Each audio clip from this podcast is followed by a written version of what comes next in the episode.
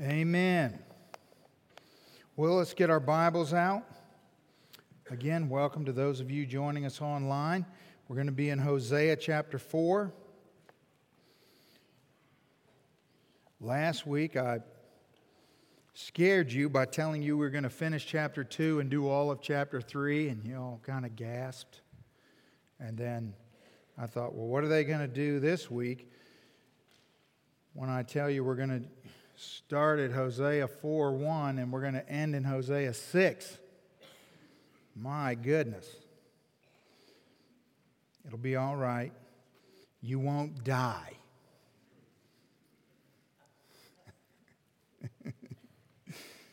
oh, goodness. What do you do if you really need someone to listen to you? Like when you have something to say and you need the person that you're going to say it to to hear what you're going to say, what do you do? You don't just say it. Like, for example, if, if you're a parent and, you're, you're try- and you have something important to say to a little child, you grab their face and point it at you and then you speak directly into their face, right? Because you need them to, to hear that. If you just say it, well, who knows what will happen? If you're, let's say, a, a teacher of junior high students, Lord bless you. And you have something very important that the students need to hear, and you notice that they're not paying close attention, you're going to do something like maybe just stop talking. And then it gets that in that moment of awkward silence, then they realize that you're not talking and that they are, and then everyone gets quiet, and then you can say what it is that you have to say. Or maybe you're discipling someone and you notice something in their life and you need to address it. And so you've prayed about it and you've waited for the right opportunity, and when that opportunity comes, you're going to move into that situation and you're going to very intentionally and, and you're going to use words that you've, you've thought about how they would be received. And you're going to speak those words very carefully into somebody's life because it's important, right? You don't just say everything the same way. See, see, the point is, is that when we have an important message to communicate, we're going to use different things to communicate it.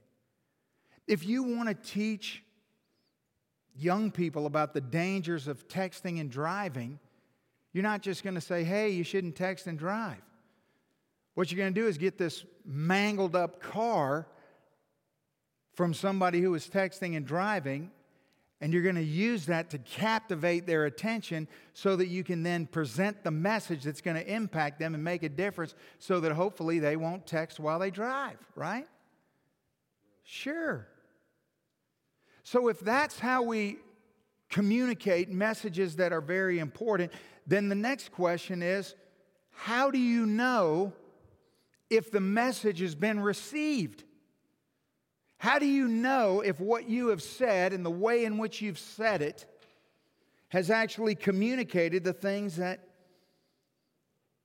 you desired to be heard? How do you know if people really listen to what you say? Is it because they're looking you in the eye when you're speaking? No. You ever been talking to someone who has bad ADD and they're looking you straight in the eye, and as you're talking, you can tell they're literally a thousand miles away. They're looking you straight in, there's nobody home. And you have to go, hey, here I am. Oh, yeah. Or is it that when you're speaking to somebody, the fact that as you're telling them the message, they're nodding and responding to what you're saying and sort of giving you some feedback? Is that an indication that they've really heard what you've said? No. I do that to my wife all the time. She's not in here. Do not tell her that. Now, that's not how we know. The single greatest demonstration that our communication has actually been received in a deep and abiding way is that it will yield change. That's how we know that somebody's really received the message that we're desiring that they get. See, the question really is did they change? Because if they changed, you know that they heard, right? So if you have your listening guides, you know a person has really listened when there is change. Change is the indicator of heartfelt hearing. And so when we get to the book of Hosea, with all of the shock that it likes to uh, come at us with, there's, there's nothing conventional about the book of Hosea at all. The question that this book is asking, the overarching question that it's asking, is simply this Are we listening? That's what God is saying through the book of Hosea. This is why God uses such radical examples and illustrations in this book. That's why there's such vivid language. That's why you, you see God uh, baring himself to us in ways that you don't see anywhere else in Scripture, is because he's using all of these means to get his message across. Just like we would do if we had something very important to say. Now, how much does God love us? I mean, yeah, we know God loves us. But how much do we really know about His love? How far is He willing to go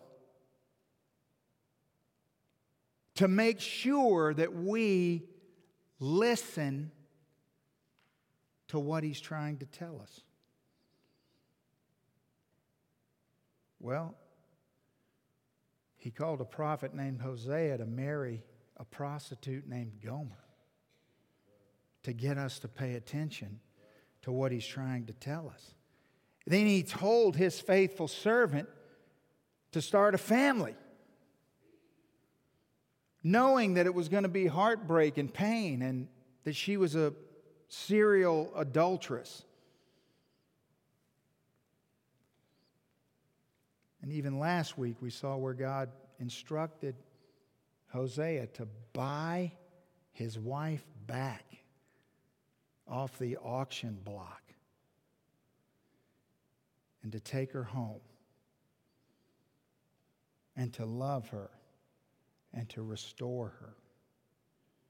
See this Hosea Gomer love story. It provides us a picture of God's love and his tenacious desire for us to hear the message that he's trying to get across.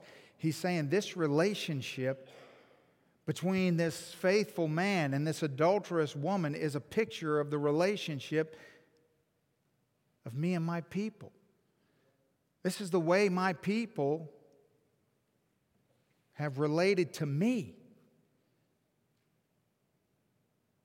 And he wants us to see that even though that's the case, which it is, no matter how unlovable or unfaithful we are, God continues to not only love us, but to pursue us in our unfaithfulness. What an amazing thing. I don't know if you've ever thought about this before.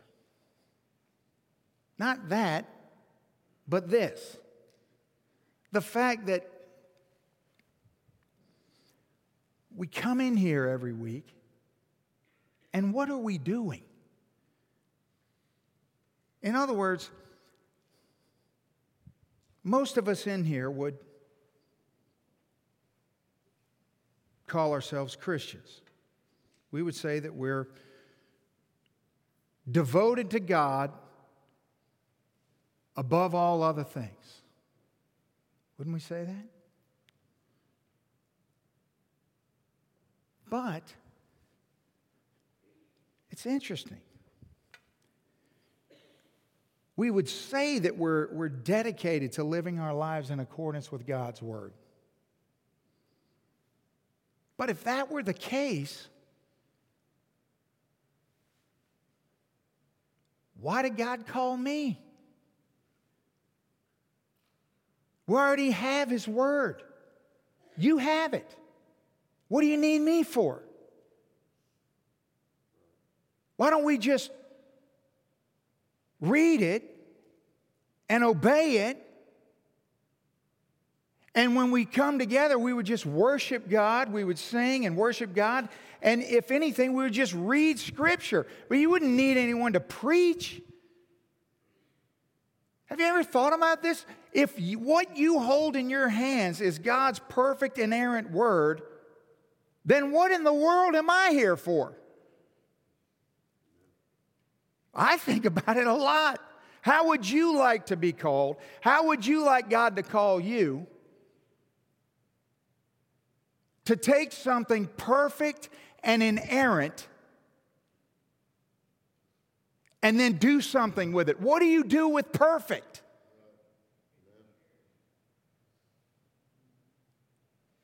It puts you in an impossible situation week after week after week. And it makes you wonder wait a minute. See, God didn't call me to read, He called me to preach which is a strange thing. It's almost like when you think about it, you think, is God saying that in calling preachers that his word needs something else? No.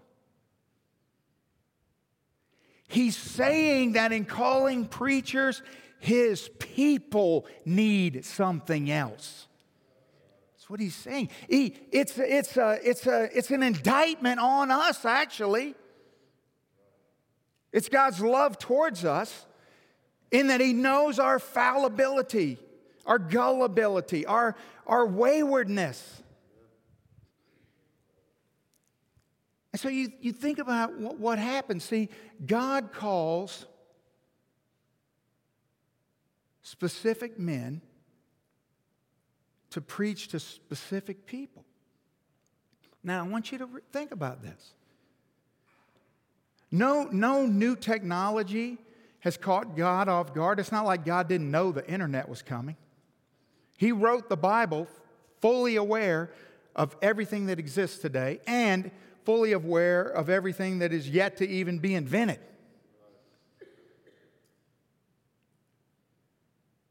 But yet, He calls men to preach to people. And here's what I believe with all of my heart. It's one of the reasons why I think my life has taken the course that it's taken. I believe with all of my heart that to be effective, most effective in what God has called me to do, I have to preach to people that I know and that know me. See, the words that God gives me may be beneficial to other people, but they are intended specifically for you. And so we may benefit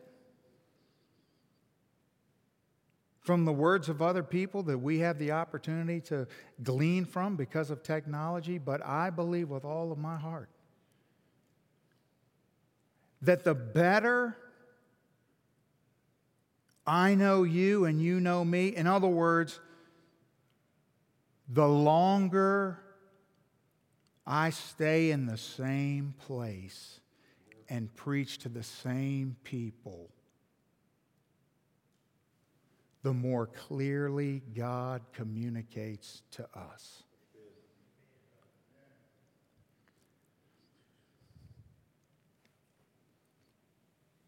So, how does God know?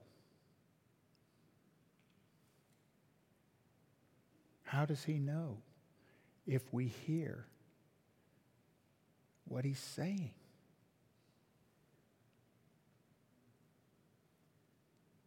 We change. And if we don't change, we don't hear.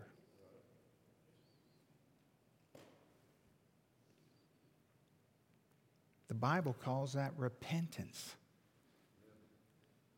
Repentance is simply hearing deeply in such a way that it yields change. It's, it's, the, it's the enlightening of one's mind or the changing of one's mind such that actions follow that validate that change.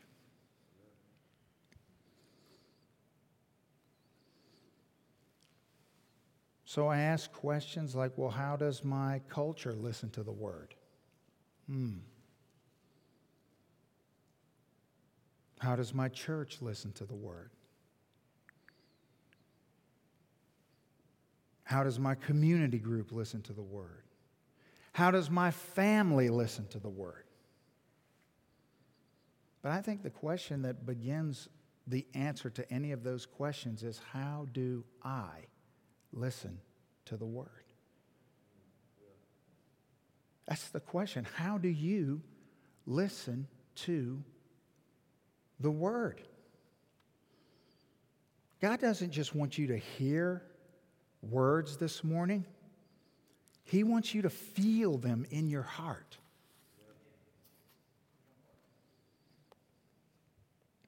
We're not created to read words, we were created to feel them and to live them.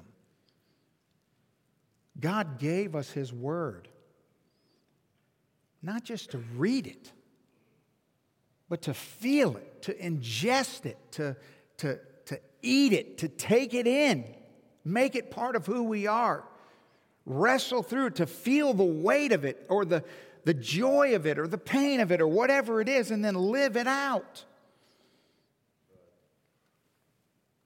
That's his intention for us. And there is a famine in the land, make no doubt about it.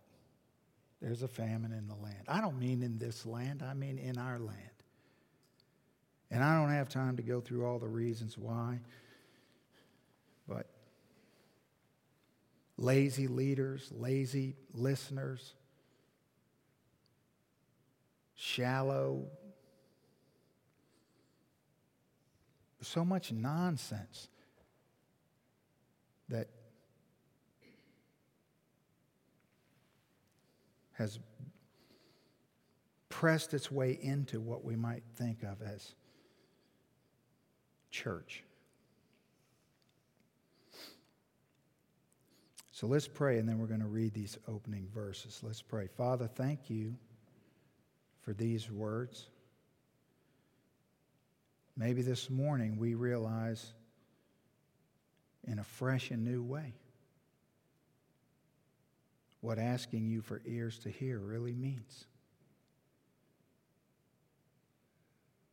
These are words that you slaughtered your son that we might hear. You have done all of this in the book of Hosea that we might really hear what you're saying. Thank you for the obvious reality of how important what it is you're saying is to you. And not just to you, but it is to you that your people hear. Thank you. In Jesus' name, amen.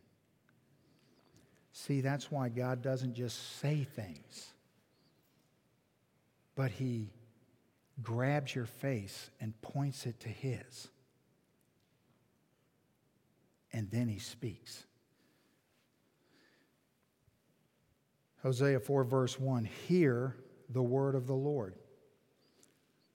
You children of Israel, for the Lord brings a charge or a case. That's a legal term. It means he's, he's bringing a, a case against the inhabitants of the land.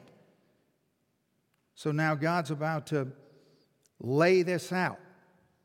Here's, here's the way God feels. So imagine you've got this marriage that, that is a picture of God's relationship with his people and the way his people relate to him and the disaster that it's become. And so now when we get to chapters 4, 5, and 6, it's like, it's like Hosea and Gomer have come in to the counselor's office for marital counseling.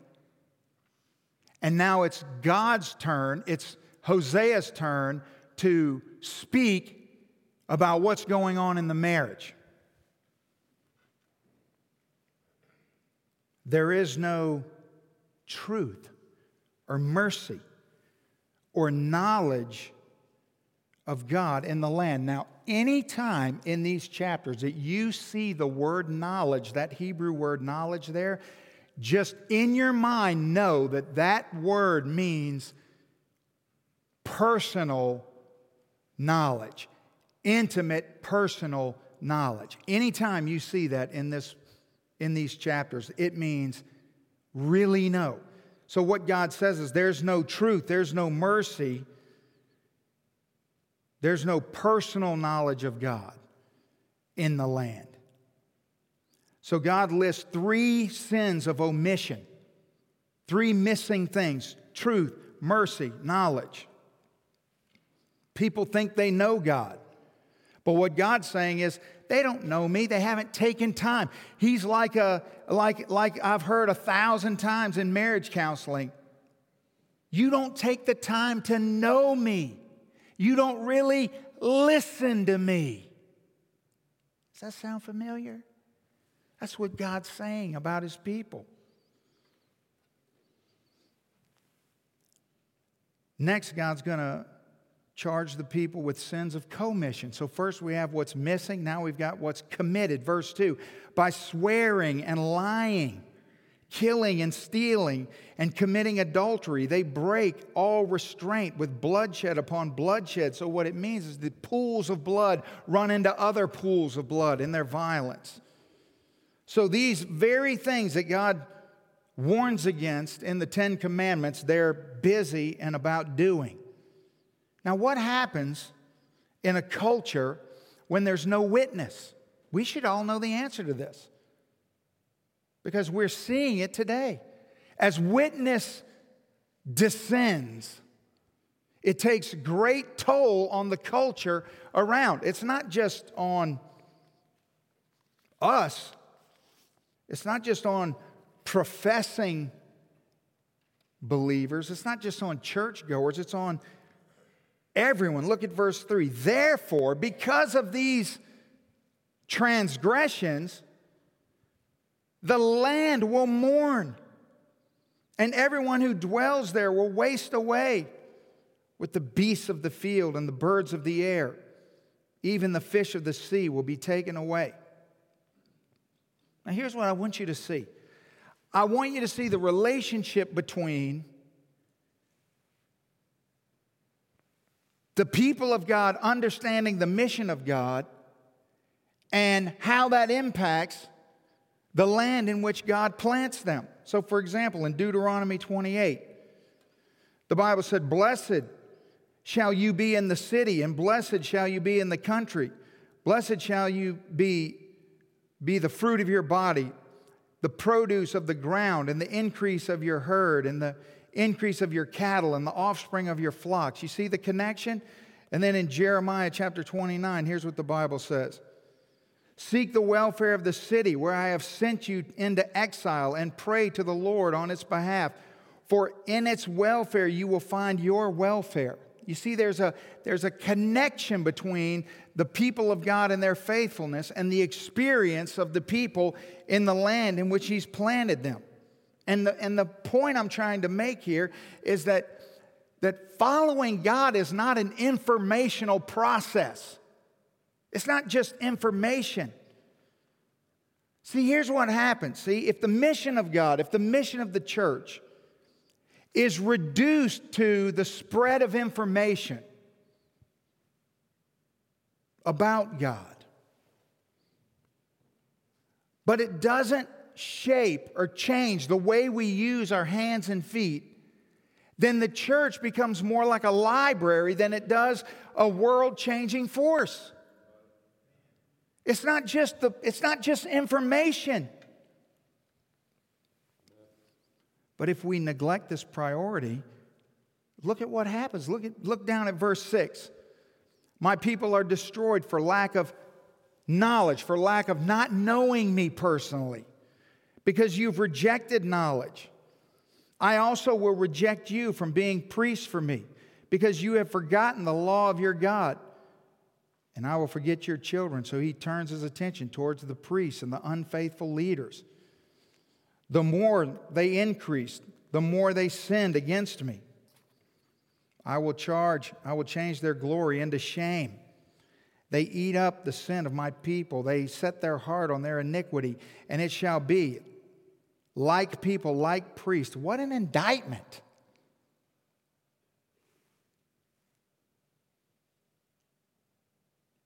So I will punish them for their ways and reward them for their deeds, for they shall eat but not have enough. They shall commit harlotry but not increase because they have ceased obeying the Lord. Do you see the, the do you see God's desire? Like don't don't just read that and then sort of recoil and, and, and think, oh wow, look at how terrible it was. That's the mistake. You should read that and you should you should the first thing that should impact you is how important it is to God that his people hear what he's saying because listen to the words that he's using to describe the situation. This is a spouse in marital counseling that is pouring their heart out and saying, These are the things that are going on in this marriage that are killing me, that are breaking my heart, that are causing me pain and suffering. I mean, you get down to verses 15 and 18. I got no illustrations for you. I mean, in those verses, Israel is like a heifer. Now, I could say a lot of funny things right here, but here's the thing it's not a funny moment. If you've ever had to deal with, which again I haven't, which is why I'm not going to say a lot about this, but if you can imagine what it would be like to deal with a stubborn heifer, what are you going to do? It's not like your little puppy dog. You just drag that sucker where you want it to be. No. And God is relating his people to that. Verse 19, he says, Look at the, the wind has wrapped her up in its wings, and they shall be ashamed because of their sacrifices. See, they're, they're operating in the mode of doing See, they're still sacrificing and they're still doing all these religious activities. But God says his people, they have no foundation. They're just blown like a feather in the wind. They're just all over the place. They don't know what they're doing, they haven't listened. They, they, what they're doing is not heartfelt, it's just empty religion. And it gets worse in chapter 5. Hear this, O priest, take heed house of Israel. Give ear, house of the king. For yours is the judgment because you have been a snare to Mizpah and a net spread to Tabor. The revolters are deeply involved in slaughter, though I rebuke them all. I know Ephraim, that's always a word for Israel, and Israel is not hidden from me. For now, O Ephraim, you commit harlotry. Israel is defiled. And then look, God starts using words. I mean, look at what he, look at his, how he's baring his, his heart and how he feels. He uses the word desolation in verse 9. In verse 11, he uses the word oppression. Verse 12, therefore I will be to Ephraim like a moth, like a moth that's just eating away at your, your, your clothing, no matter what you can do, and to the house of Judah like like rottenness, like rot. To make matters worse, when Israel realized the, the problems that they were in and that they had, they didn't turn to God for help. They then turned to Assyria.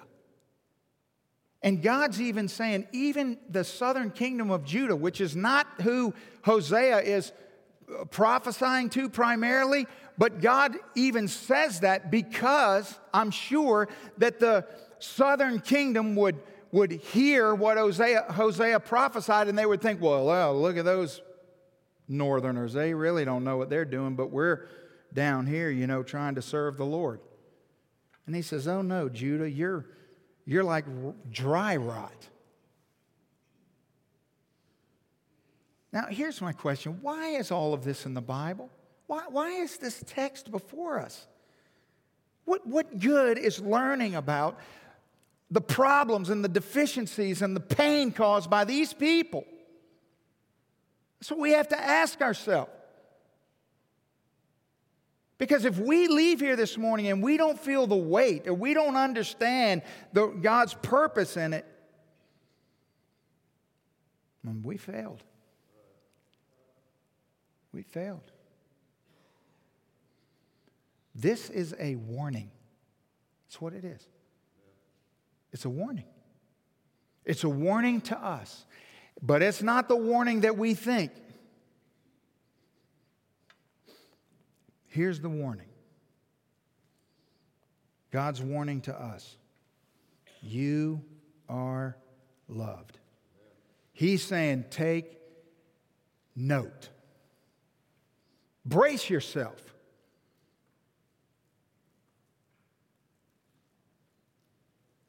There's not a category five out in the Gulf heading straight for us. Take precaution. Oh, no, it's it's a million times worse than that. You're loved. You can run away from a hurricane, but you can't run away from my love. That's what he's saying. Now, I know we don't get this. But look, look at verse, look at chapter 6. Watch, the, watch what happens. Chapter 6, verse 1. Come and let us return to the Lord, for he has torn, but he will heal us. He has stricken, but he will bind us up. Now let's think this through. Feel the weight of God's discipline upon us. And here's, here's the thing we're, we're not, you don't, we're not turning to the law. We're not turning to moralism. We're not, we're not turning to self righteousness or pride. He's saying, Come, let us, after all of this that he said, all of these ways that, that we have caused him pain and that we've disappointed him and that we've, we've forsaken him and that we've gone through the motions and all the, all the pain that we've brought into this marriage, this covenant marriage relationship, all the, all the history. See, we all, we so oftentimes in human relationships, we have a breaking point. We have some point where we say, you know what, I just I can't take any more of this. You're just too much. It's too far. It's gone too. But God doesn't have that. I mean, look at all of these things that are going on. And then He just says, Come and let us return to the Lord. He kicks the door back open again. But it's these next two lines that will bring great clarity and understanding. He's torn, but he'll heal. He's stricken or wounded, but he will bind us up.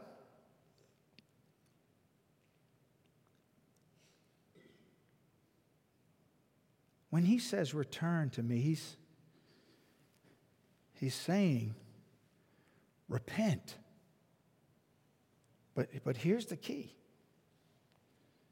Repentance is not found in seeking change, but in seeking God. The reason why so many people miss repentance is because what they seek is change. And you cannot find repentance by seeking change.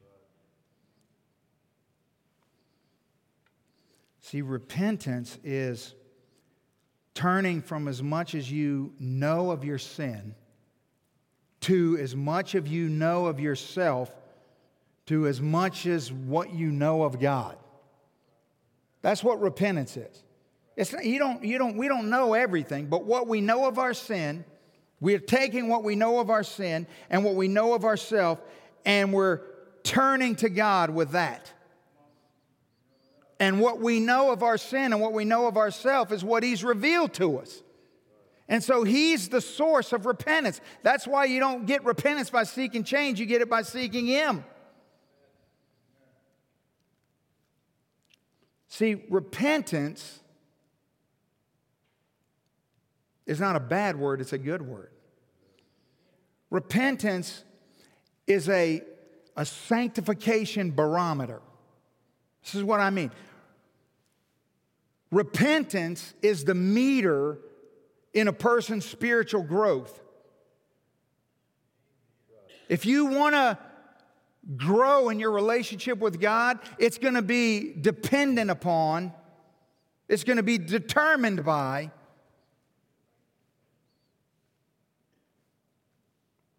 how do you respond to your sin? That's how you're going to know. It's either going to advance or it's going to hinder your sanctification. All determined by how you respond to your sin. But, but here's the thing repentance is not this break glass in an emergency thing. That's not what repentance is. Look at what the Bible says, for example, in Acts chapter 5. Him God has exalted to his right hand to be Prince and Savior, to give repentance to Israel and forgiveness of sins. To give it. It's a gift. Repentance is a gift. It's not a bad thing, it's a good thing. It's a gift that, that we all need. And if you don't think you need it, oh Lord,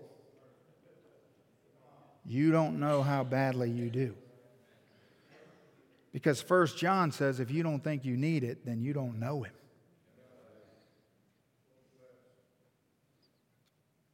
But once we know him, we want to know how much we need it and we want to we want repentance to be something that we treasure and that causes us to rejoice every time we hear the word or we think about it. It should just delight us to no end. Because no amount of sin is too great, no hopelessness is too much, and no level of guilt too high that repentance cannot heal our heart. None. Which is what Hosea 4 and 5 build a case that if ever, when you get to the end of chapter 5, if ever it was, and God said, I'm done, it would fit right there. Instead, he says, Now, in light of that, come and return to me.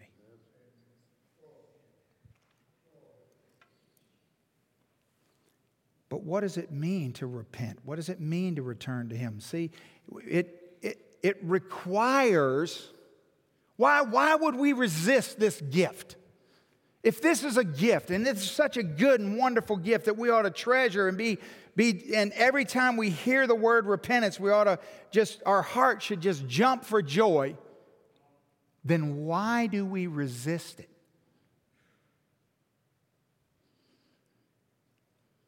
Why? Well, because it requires that we would submit ourselves to the hand of the master craftsman who is going to accomplish the work. See, see repentance is an, indi- is, is an indicator that we've heard with our heart and that we've responded in action to verify what we've heard. And so, who is the one who's speaking, who's convicting, and who's, who's orchestrating the change? There's a master craftsman at work. But you have to submit yourself to him because he doesn't force himself on anyone. So you have to submit to the, the good work. So, so look, in verse 1, the words torn and wounded or stricken, these two words, they describe our experience of God's good action. This is how we experience God's good action. You see, you don't think you understand this, but you do. You do. You just don't think about it in this way. You won't treasure the good news if you don't understand the bad news.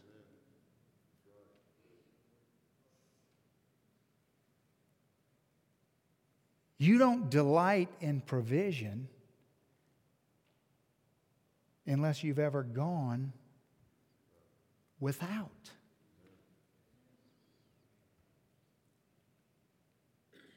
So the Bible teaches that what we do that causes us to be able to delight in the gift of repentance is sin. But remember, to God, all, what has Hosea taught us? All sin is adultery. All sin is idolatry, and all idolatry is adultery, but we can just jump from sin to adultery but it goes through the path of idolatry.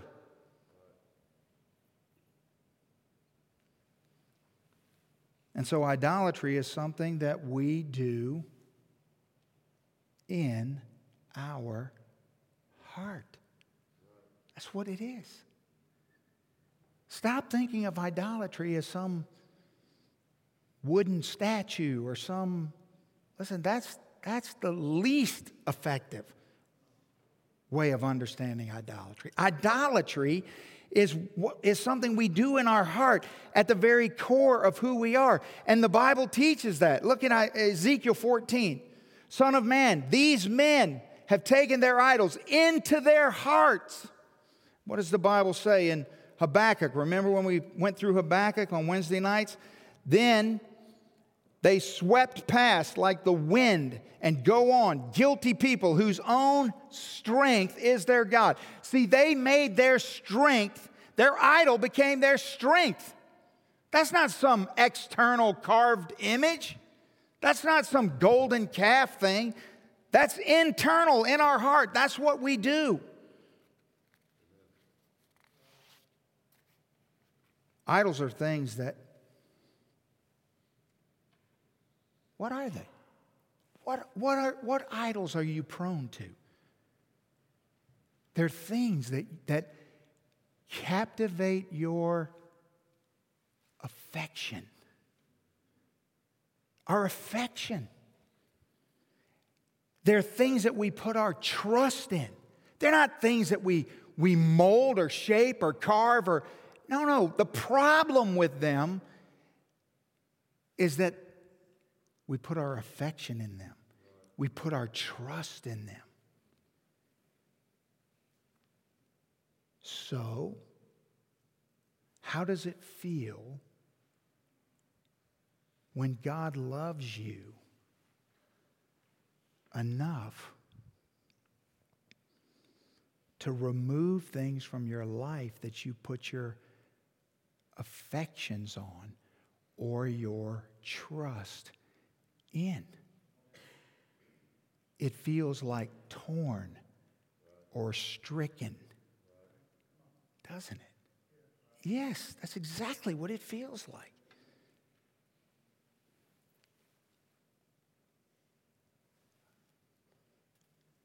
I just wonder if you've ever realized this before. Most often, when we're mad at God, it's because of His love for us. That's the reason why we're mad. When someone says to you, I'm so mad at God, why? Because they're torn, because they're stricken. Why? Because something that they put their affection in, or their trust in, or their hope in, has been removed. And we don't like it.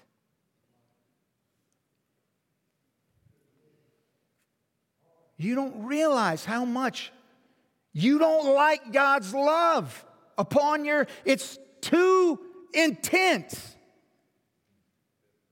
It's too unyielding. He loves us with a severe love. It's not the kind of love that we love each other with, it's a totally different kind of love. He relentlessly loves you. And understand, when you say that, you need to know what that means. That means that whatever you put in the wrong place, He's going after for your good. And you're going to feel torn and wounded. And here's the deal this is how you can see how different He is than us. How oftentimes are the people that God has called you to love? You fall short. You don't do what you know you ought to do, moms and dads,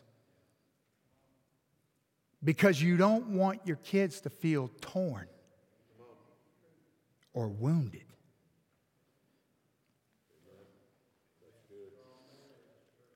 God's not codependent. He's perfectly healthy. He knows you're going to throw a temper tantrum. He knows you're going to wave your fist at him. But he still does what is best for you.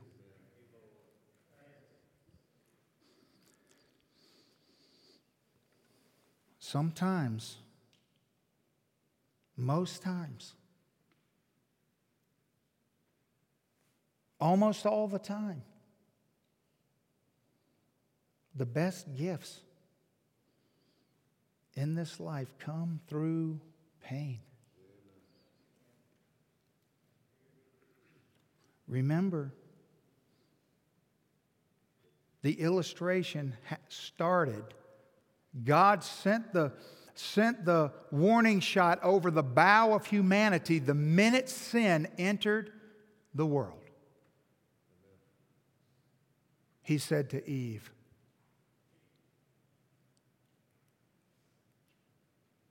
The joy, the inexpressible joy of birth will now come through excruciating pain. To let us know that from here forward, that's the new equation because of sin. So when God takes our idols from us, it's an act of mercy and grace and love. Idolatry causes us to love things that are far less than what we were made to love, right? And God will, He refuses to settle for that. He just won't he won't be like we are to each other. He won't. He refuses. And here's why. See, God hates sin because why? Because it robs people of Himself. That's why. That's His hatred for it. Because, see, sin violates His law, His truth, His purpose, His plan. But why is there a purpose, plan, law in the first place? to bring us to Him. The only reason, like, you can't just say, well, God, lo- God hates sin. Well, why does he hate sin? Just because he's in the mood to hate stuff? No. Everything that's sin goes against him loving you. That's the whole point. So every time we sin, we're moving in the wrong direction. And we do it, and we do it, and we do it, and God opens the door, and opens the door, and opens the door, and says, Come back to me.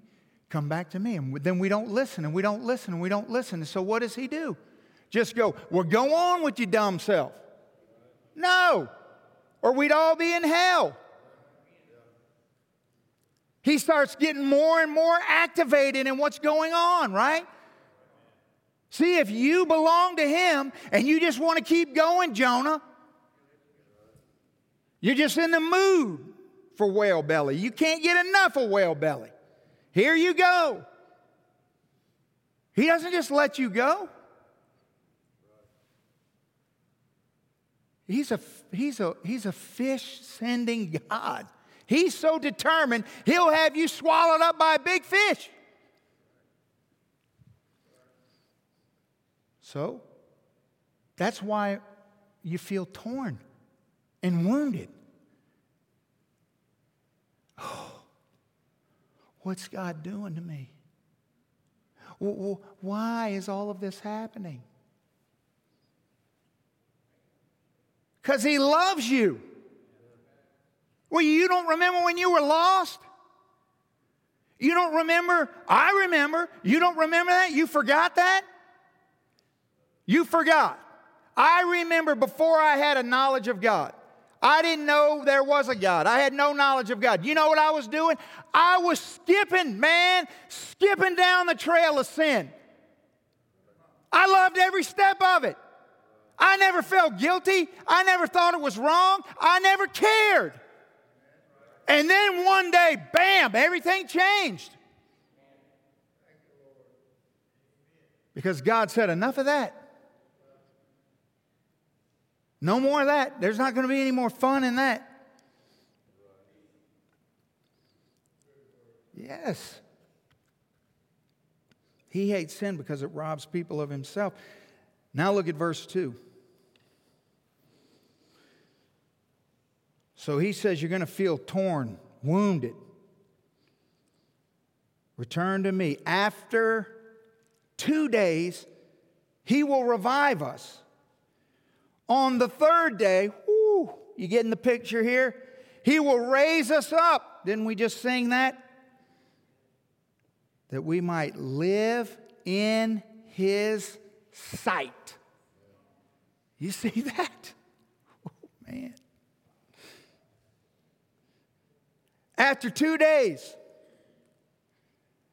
You know what that means? That means it's going to feel like forever. What do you mean? It's only two days. Oh, really?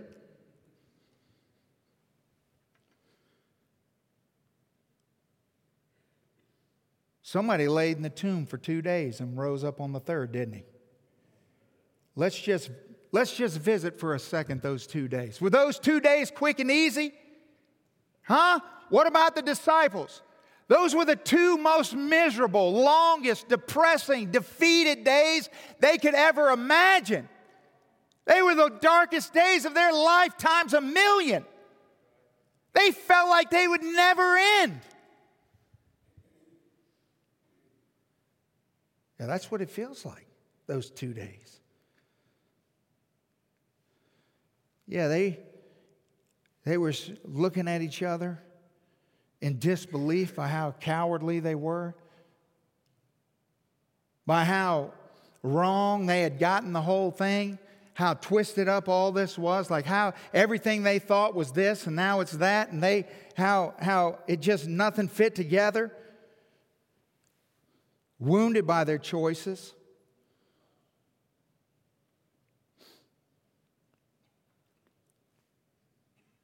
You think those two days weren't long? What was it like when Peter and those six other disciples with him were walking down the hill back to that fishing boat? Three and a half years of with Jesus. Here we go. Back to where we started. Back to this. See what we had committed in our heart, we left behind forever, and here we are, same place, same boat, same net, same. Is it the same? Is it? They get in the boat, they go out. Oh, that's just two days. All night, they're out there all night. Is it the same? Oh, it's not the same. Because now there's zero fish. Not one. See, before they knew God, oh, they were catching fish every day, making a living. Now, zero fish. Not one. There they are. Sun comes up. They're not, trust me, there's no nobody's out there laughing, carrying on, telling jokes. No. I believe it's dead silence. They're so discouraged, no one wants to say anything. They know why they haven't caught anything. They're so defeated. They're so, I mean, and they're thinking that my whole life, from here on out, look at, I mean, what in the world has happened? And then John chapter 21. They look up, and there's Jesus standing on the shore.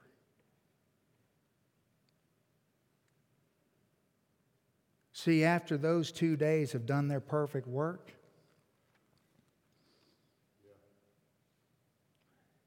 then it's time to be in his sight. Yeah. Man, there goes Peter stripping his clothes off, diving in, trying to get to the shore. And the Lord says, Put your nets on the other side. Too many fish, the boat almost sinks, doesn't it?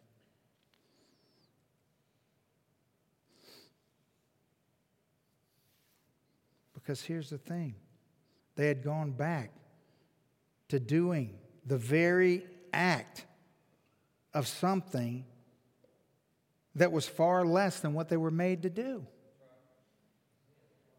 Is there, is there anything wrong with fishing? No. Unless you you got your, your trusting in fishing. If all your trust is in fishing, and God's called you to trust in Him, then He's never going to let He's never going to let fishing satisfy you because He loves you too much. So you're going to feel torn and you're going to feel wounded for two days. But then, then you're in His sight. man. See, because the path of restoration, it goes through the places of pain. That's just our experience. We're feeling torn, we're feeling wounded. God's not apologizing for that. He's loving you with all of his heart.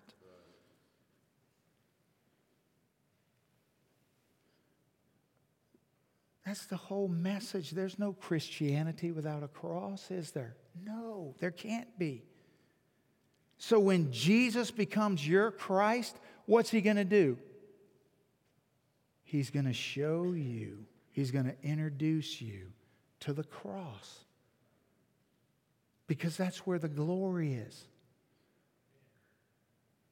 That's where his love abides. That's where it flows freely. And so repentance is his invitation. Come back, return to me. Come back through the door of the cross. Come back to me. You feel torn and you feel wounded. That's okay. because it's all that we may live in his sight. I just want to live in his sight. I just want to live in his sight. I want to be in his sight. The crazy thing is that I can live in his sight, I can be in his sight, and yet idolatry is still a danger.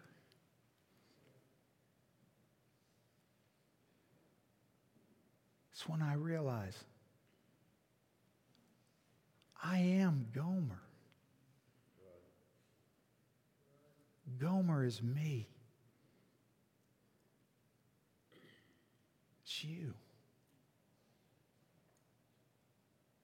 How could it be that he would love us? So listen. Hear in your heart. Feel the weight of his words. And then realize that if you say, I cannot change, it is disbelieving the gospel. That's never true in Christ, ever, for any of us at any time. We worship a God who loves us so intensely.